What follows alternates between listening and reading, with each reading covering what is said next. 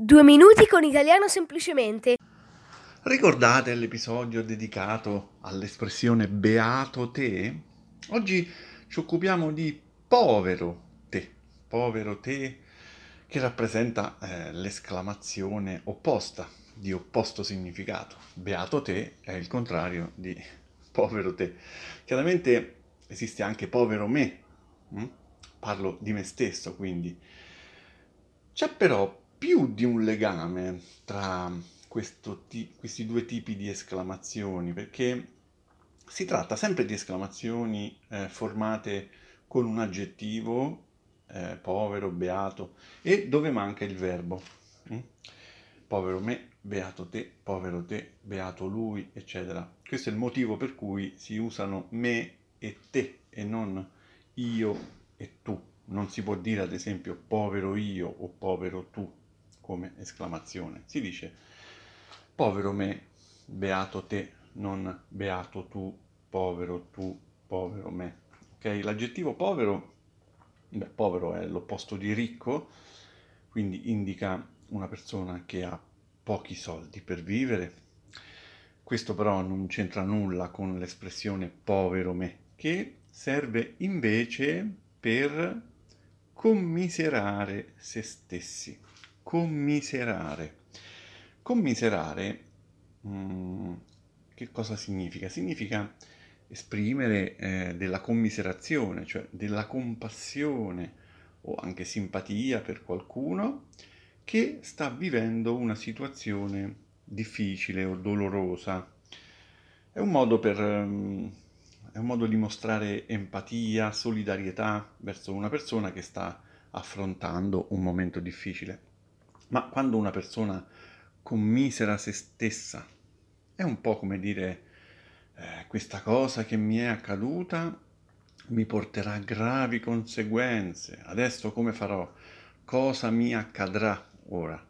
Questa è l'autocommiserazione, ma se da una parte questa esclamazione, povero me, può esprimere paura verso il futuro, per una cosa negativa accaduta, dall'altra, dall'altra si può usare mh, mm, questa esclamazione anche per cose mh, mm, poco gravi, diciamo, o anche in senso ironico, quando sempre accade qualcosa mh, mm, giudicata più o meno negativamente, che non lascia ben sperare per il futuro, ma anche per cose poco gravi. Ecco, per esempio, se provo a parlare in italiano e sbaglio sempre, faccio sempre lo stesso errore, il professore mi corregge continuamente per questo errore, posso dire povero me, non riesco proprio a capire come si pronuncia questa parola.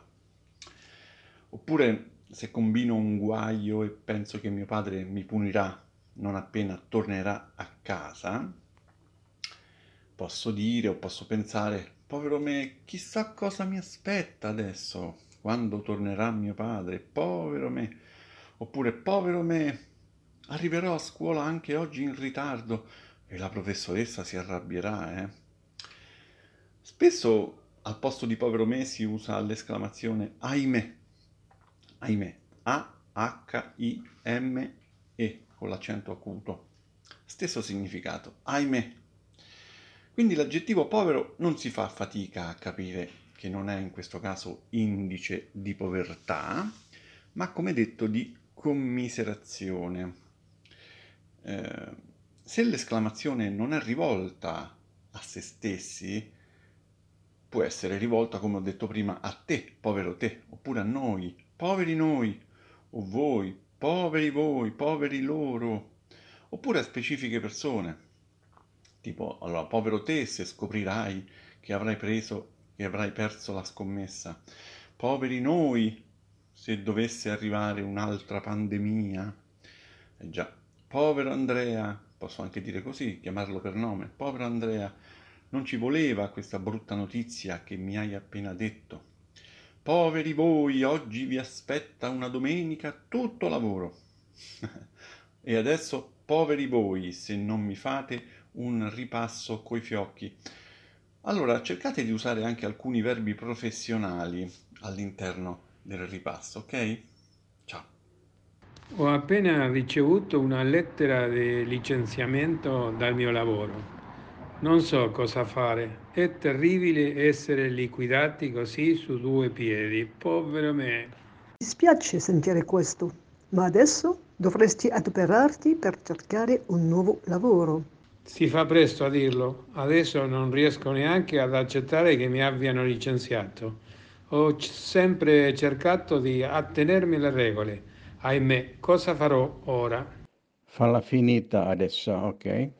Piuttosto è importante constatare se effettivamente ci siano state circostanze particolari che giustifichino il licenziamento. Potresti fare ricorso contro il licenziamento se ritieni sia ingiusto.